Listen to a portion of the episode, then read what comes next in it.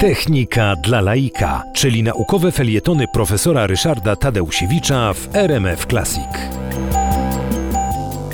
Lokomotywy pneumatyczne opisane przy okazji y, budowy y, tunelu Świętego Gotarda miały swój dobry okres, y, natomiast okazało się, że ciągle były jednak zbyt mało sprawne. W 1898 roku zaczęto budować kolejny tunel alpejski, tunel Simplon, który miał mieć 20 km długości. Święty Gotard to 15, tutaj 20 km.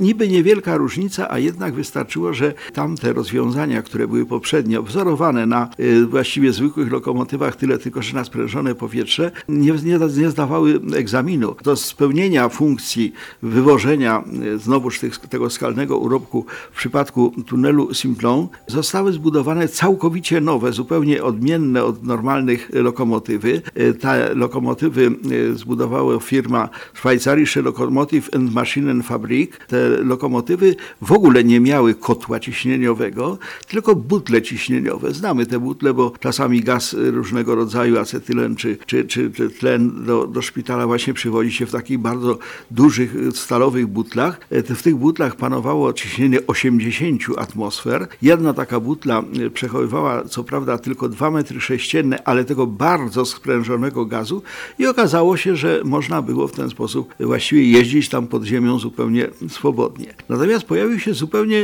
niezwykły problem. Okazało się, że powietrze, które no, z tego bardzo wysokiego ciśnienia 80 atmosfer było kierowane do tłoków tej lokomotywy, bardzo silnie się oziębiało. E, Każdy, kto pompował no, pompką ręczną albo nawet mechaniczną koła roweru, wie, że powietrze pompowane nagrzewa się. To znaczy pompowanie powietrza, sprężanie powietrza związane jest z jego ogrzewaniem. Zresztą na tej zasadzie działa klimatyzacja i, i lodówka. Natomiast odwrotnie, rozrzedzanie powietrza, czyli wypuszczanie go z bardzo wysokiego ciśnienia do miejsca, gdzie ma pracować, e, no, e, poruszając tłoki lokomotywy, e, wiązało się z oziębianiem tak dalece, że po prostu wszystko zamarzało wokół tego. No i wobec tego te, ta, te lokomotywy specjalne do, do, do pracy pod ziemią, działające na sprężone powietrze, musiały dodatkowo mieć zbiornik pary, pary wodnej o temperaturze 160 stopni, żeby podgrzewać to powietrze, które wychodziło z tych butli. Tunel ukończono w 1906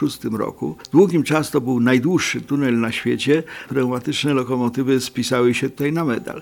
Potem oczywiście były stosowane w różnych miejscach, a w Polsce nawet obecnie bywają stosowane w kopalniach z tak zwanym zagrożeniem metanowym, no bo tam oczywiście nie można wpuścić lokomotywy elektrycznej, no a oczywiście spalinowej tym bardziej.